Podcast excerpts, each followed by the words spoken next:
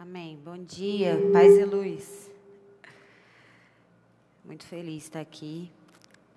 Queria que você que está em casa tiver em mãos a sua Bíblia, abra a sua Bíblia lá em Filipenses, no capítulo 2.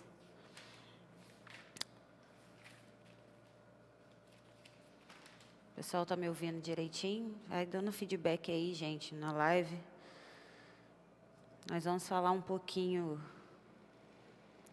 hoje sobre a prática da salvação.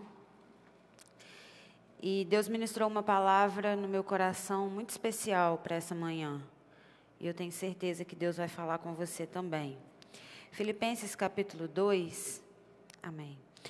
Nós vamos ler o verso 12, que diz assim: Assim, meus amados, como vocês sempre obedeceram, não só à minha presença, porém muito mais agora na minha ausência, desenvolvam a sua salvação com temor e tremor. Eu queria orar com você por alguns minutos, poucos. Feche seus olhos onde você estiver. Senhor, te agradecemos, Pai, por essa palavra, e lhe pedimos, ó Deus, que o Senhor venha visitar a cada um que está ao alcance das nossas vozes. Senhor, que a partir dessa palavra haja mudança de vida, transformação, cura, libertação, e que o Senhor nos use como canal, ó Deus, nessa manhã, como já vem usando. Eu lhe peço a Deus que o Senhor encontre vidas nessa manhã que precisam do teu amor, do teu abraço, do teu afago. Em nome de Jesus. Amém. Nós vemos aqui em Filipenses, o apóstolo Paulo vem falar com a igreja de Filipos a respeito da salvação. Nós somos comprados a preço de sangue. E para dar continuidade ao processo de salvação que Jesus iniciou, Paulo exemplifica Jesus nos versos anteriores. E é impossível se falar de salvação, falar sobre a prática de salvação e não falar de Jesus. É impossível não ligarmos o próprio Cristo que veio ao mundo, se deu, né, morreu naquela cruz do Calvário por mim, por você, para que nós estivéssemos aqui hoje.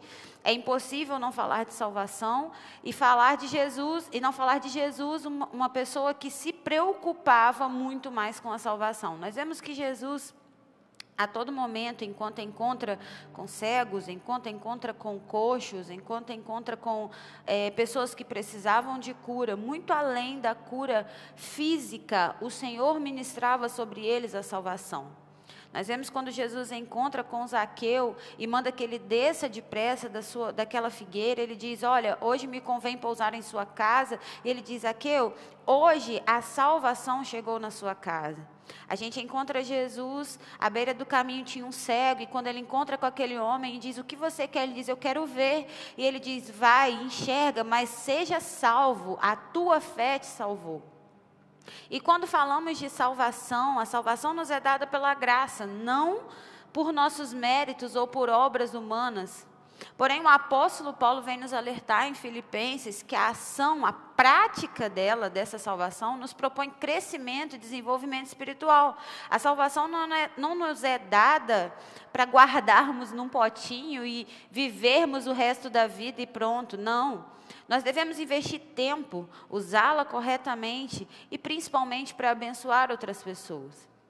E Jesus ministrava no meu coração a respeito de salvação e me trouxe à memória, lá em João capítulo 8. Se você puder abrir aí, vai contar uma história de uma mulher. E a Bíblia vai nos dizer que Jesus voltou para o templo e, assentado, ensinava aos escribas e fariseus. E trouxeram uma mulher pega no ato de adultério. E acho interessante, porque ali, quando falamos de escribas, falamos de fariseus, falamos de doutores, mestres, pessoas aplicadas nas leis.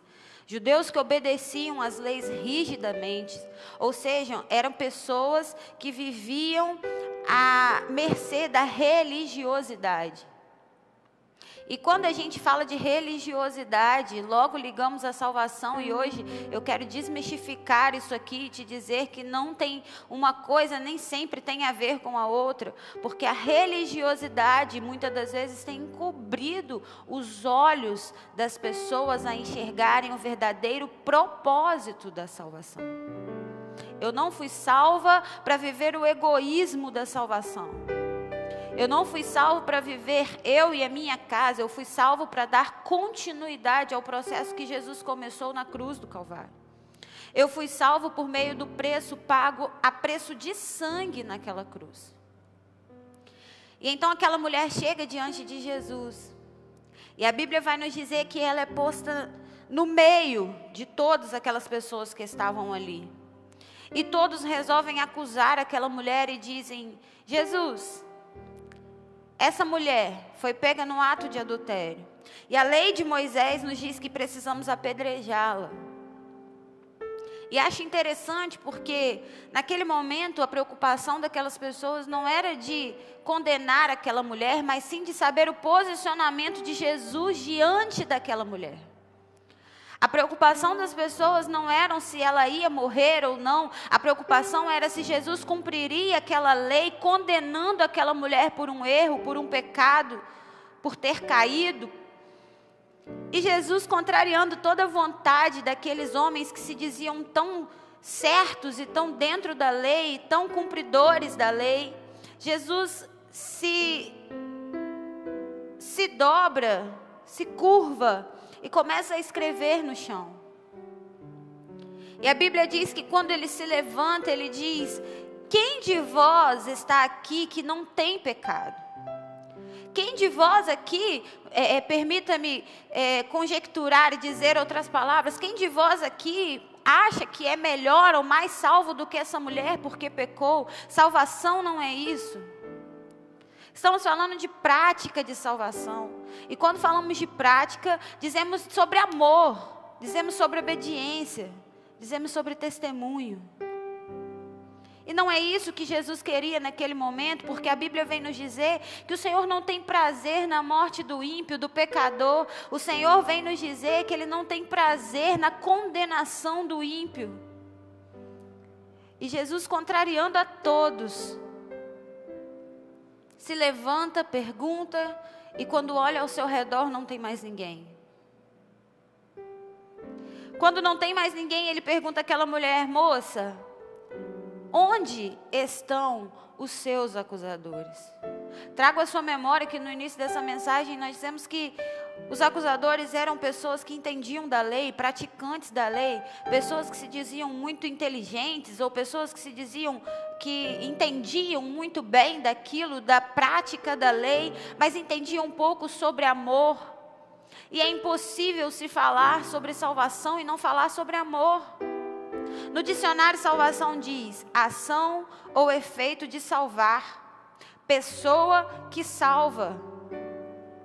Se a mim foi dada a salvação pela graça, eu preciso que essa salvação alcance outras pessoas. Se a mim foi dado um favor imerecido, porque eu não mereci, mas um dia Cristo morreu na cruz por mim. Quem sou eu para acusar, para condenar alguém que foi pega no ato de adultério? Paulo nos orienta lá em Filipenses 2, 12, que nós lemos: ponha em prática, em, em desenvolvimento a ação de vocês. Ser salvo significa viver em, por e para Cristo. Nós, como salvos em Cristo, devemos exercer o chamado que Ele tem para nossas vidas. Nós somos chamados para exercer o ID de Jesus, anunciando a salvação. A postura de Jesus diante dos fariseus e escribas surpreende pelo fato dele contrariar a todos os interessados em condenar, mas ele vem para salvar. E eu, discípulo de Jesus, preciso exercer a mesma função. A prática de salvação nos leva a externar ao próximo aquilo que nós recebemos. Como eu disse aqui, Jesus encontra-se ao longo do seu caminho com várias pessoas. Jesus encontra, a Bíblia vai nos dizer que ele encontra com uma mulher que padecia 12 anos de um fluxo de sangue e ela toca em Jesus e ela é curada. Mas Jesus não deixa que aquela mulher vá embora sem que receba o principal, que é a salvação. Muito mais importante do que a cura física. Porque Jesus, naquele momento, com aquela mulher, ele não restabelece só a cura física, mas a sentimental, emocional, porque ela já tinha perdido tudo. Mas Jesus encontra com ela e diz: Olha, vem aqui, tocou alguém diferente nesse lugar, eu senti alguma coisa, saiu de mim virtude. E aquela mulher é curada, e com ela vem um restabelecimento de tudo, uma restauração de tudo, porque é interesse de Jesus que você seja completo. É interesse de Jesus que você esteja por inteiro.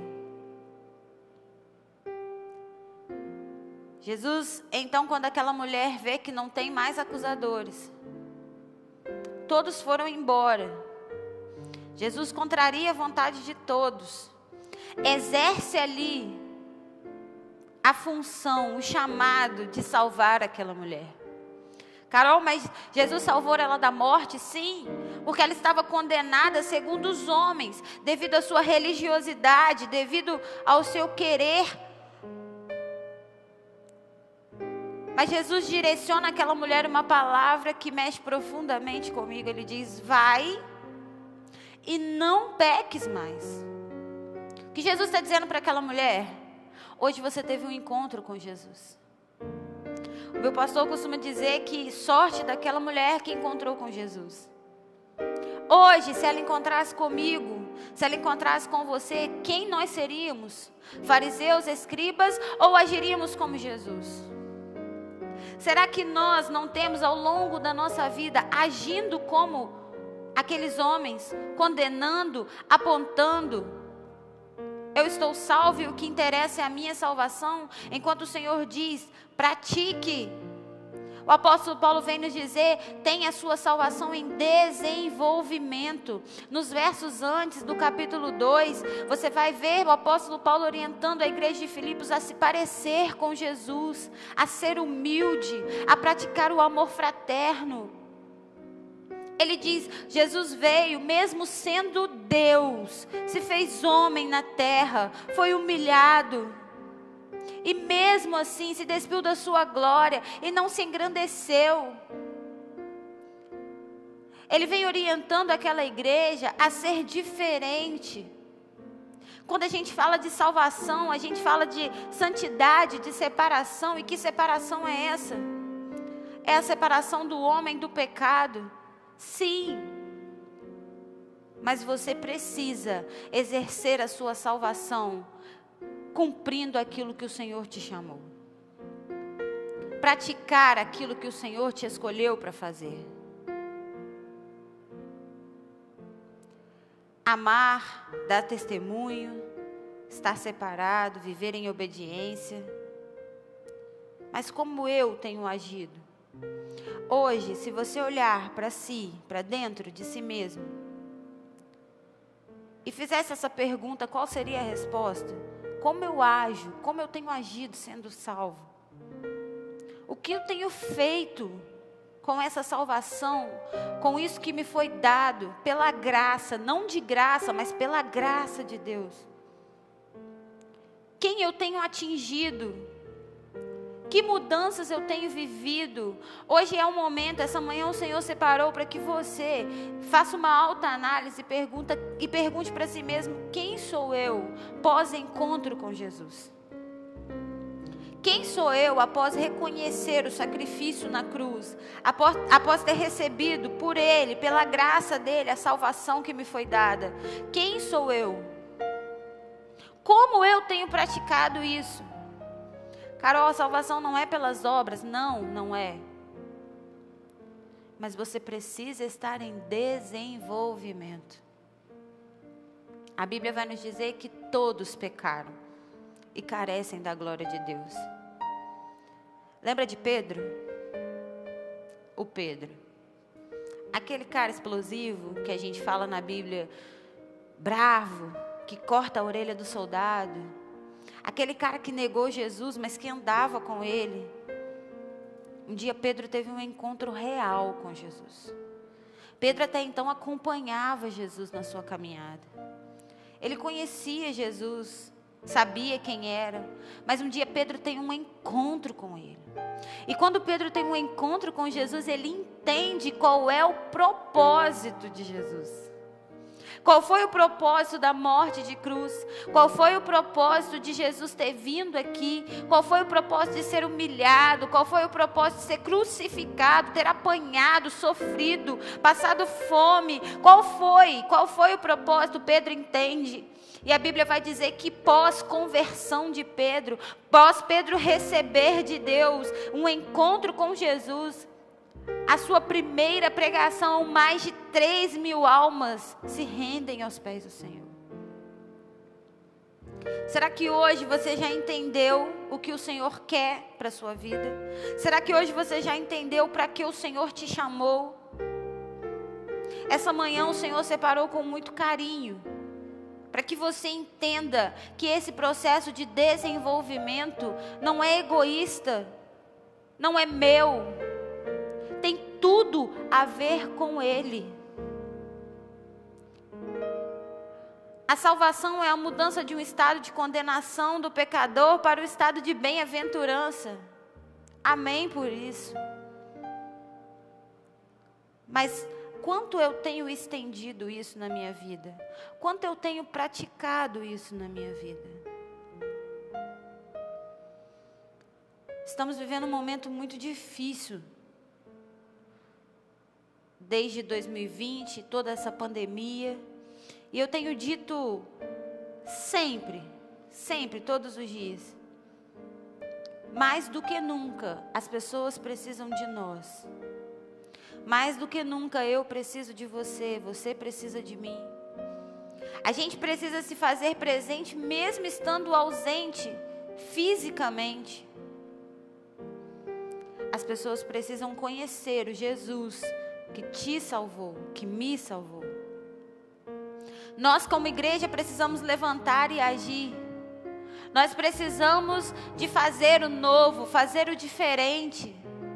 Nós precisamos atingir e explicar e mostrar e viver, testemunhar esse amor. Que amor é esse?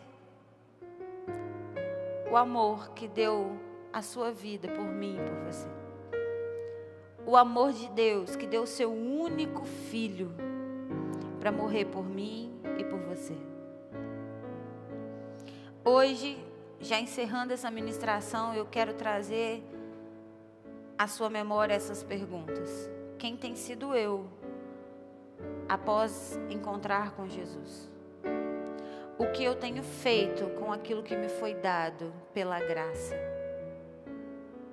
Quem sou eu a encontrar com aquela mulher pega no ato de adultério, condenada? O quanto egoísta tenho sido em guardar para mim aquilo que me foi dado pela graça. E eu quero encerrar essa ministração trazendo à sua memória essa reflexão, para que você hoje tenha uma mudança de vida. Quero te convidar a ser como aquela igreja que Paulo orienta, ser igual a Jesus. Seguir os passos de Jesus. Ser discípulo dele. Ele diz, Paulo diz: "Sejam meus imitadores como eu fui de Cristo". E eu quero te convidar a ser nessa manhã. Eu quero te convidar a ser diferente, a fazer o diferente. Paulo nos convida ao amor, à humildade. E eu quero te convidar a exercer esse amor. Por isso eu gostaria que você, onde estiver agora, nos ouvindo, feche os seus olhos. Leve seu pensamento a alguém, a algum lugar. Aquela pessoa que você sabe que precisa ser encontrada pelo Espírito Santo nessa manhã. Coloque seu pensamento hoje naquela pessoa que um dia talvez tenha se perdido, ou que você por algum momento se esqueceu, Mas eleve o seu pensamento agora neste lugar, nesta pessoa. E nós vamos orar para que Jesus encontre ela nessa manhã. Para que ela tenha um encontro verdadeiro com Jesus, assim como essa mulher, que mesmo estando em pecado, condenada, encontrou com Ele. Feche seus olhos, eleve seu pensamento em oração. Pai, nós agradecemos por esse momento que tivemos contigo. Pai, agradecemos por todo o ensinamento que o Senhor nos deu nessa manhã. Te agradeço a Deus pela minha vida que aprendi tanto quanto posso ser melhor enquanto cristã, enquanto discípula do Senhor, enquanto imitador Deus, eu quero lhe pedir, Deus, que o Senhor venha de encontro agora vidas que precisam, Senhor, deste encontro real contigo. Não um encontro de condenação, de julgamentos, não um encontro religioso, mas um encontro de amor fraternal, um encontro, ó Pai, real contigo.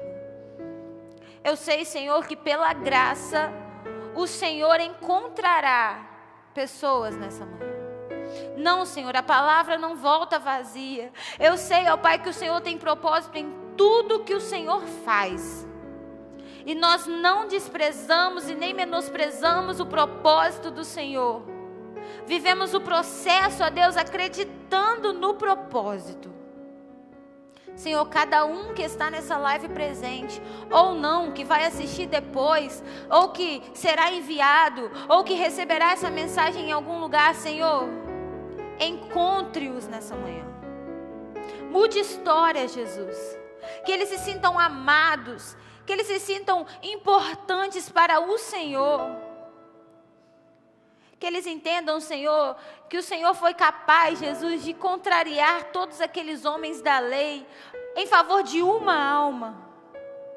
A tua própria palavra vai nos dizer, Senhor, que uma alma vale mais que o mundo inteiro. Porém, por isso, Senhor, nós pedimos que o Senhor encontre essa uma alma nessa manhã. Que o Senhor mude histórias. Que o Senhor transforme vidas. Que o Senhor encontre, ó Pai, é o que pedimos.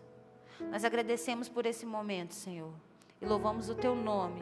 Muito obrigada pela tua presença. Muito obrigada, Jesus, porque nós não merecemos, mas fomos salvos pela tua graça. Em nome de Jesus, agradecemos. Amém.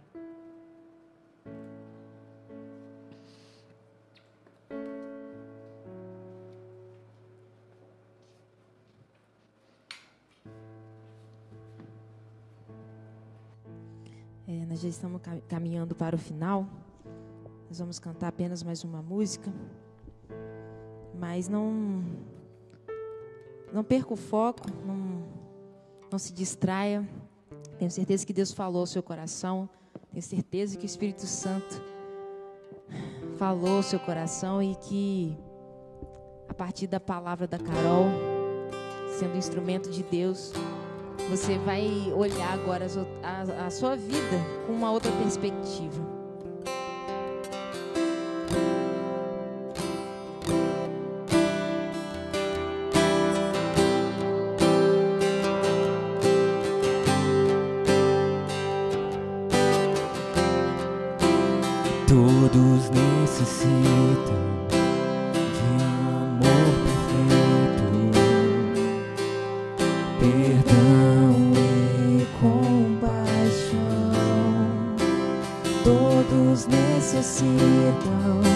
de graça e esperança de um Deus que salva.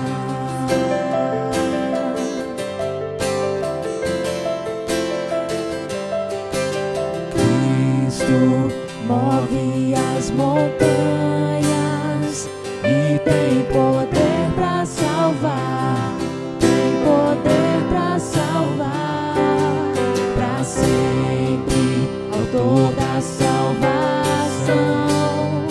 Jesus a morte venceu sobre a morte.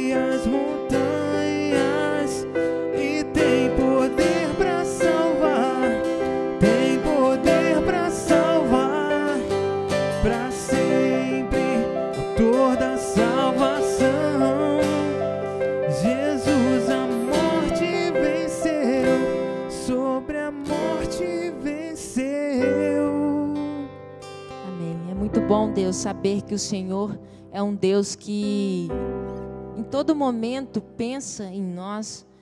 É um Deus que olha para a nossa vida, ó Pai, olha para os nossos passos e não esquece, ó Pai, de, de nos guiar, não esquece de nos conduzir. É muito bom saber, ó Pai, é muito bom acordar e saber que nós, Pai, somos salvos pelo Senhor, salvos pelo Teu sacrifício naquela cruz, ó Pai. Sacrifício que custou a Tua morte, mas glória a Deus, o Senhor venceu a morte porque o Senhor é poderoso para isso. Pai, que nessa manhã nós possamos ficar com essa palavra nos nossos corações e caminhar, ó Pai, em prática porque nós um dia fomos alcançados pelo teu amor e esse amor não pode ficar restringido aqui a gente. Que outras pessoas possam ver através das nossas vidas, Pai, o teu amor na, na, no nosso dia a dia, na nossa fala, no nosso silêncio, nas nossas atitudes. Porque nós somos salvos, nós fomos, ó Pai, é, é, resgatados pelo teu sangue vertido naquela cruz. Muito obrigada, Pai, pela palavra dessa manhã. Continue abençoando a Carol, continue abençoando o Misael que está aqui com a gente, o Marquinhos, Deus. Abençoe cada um dos meus irmãos que estão é, nos ouvindo aqui essa manhã. Em nome do teu filho amado Jesus. Amém. Amém. Pessoal, é isso. Muito obrigado pela presença de cada um de vocês. No próximo domingo nós estaremos juntos. Então, até lá.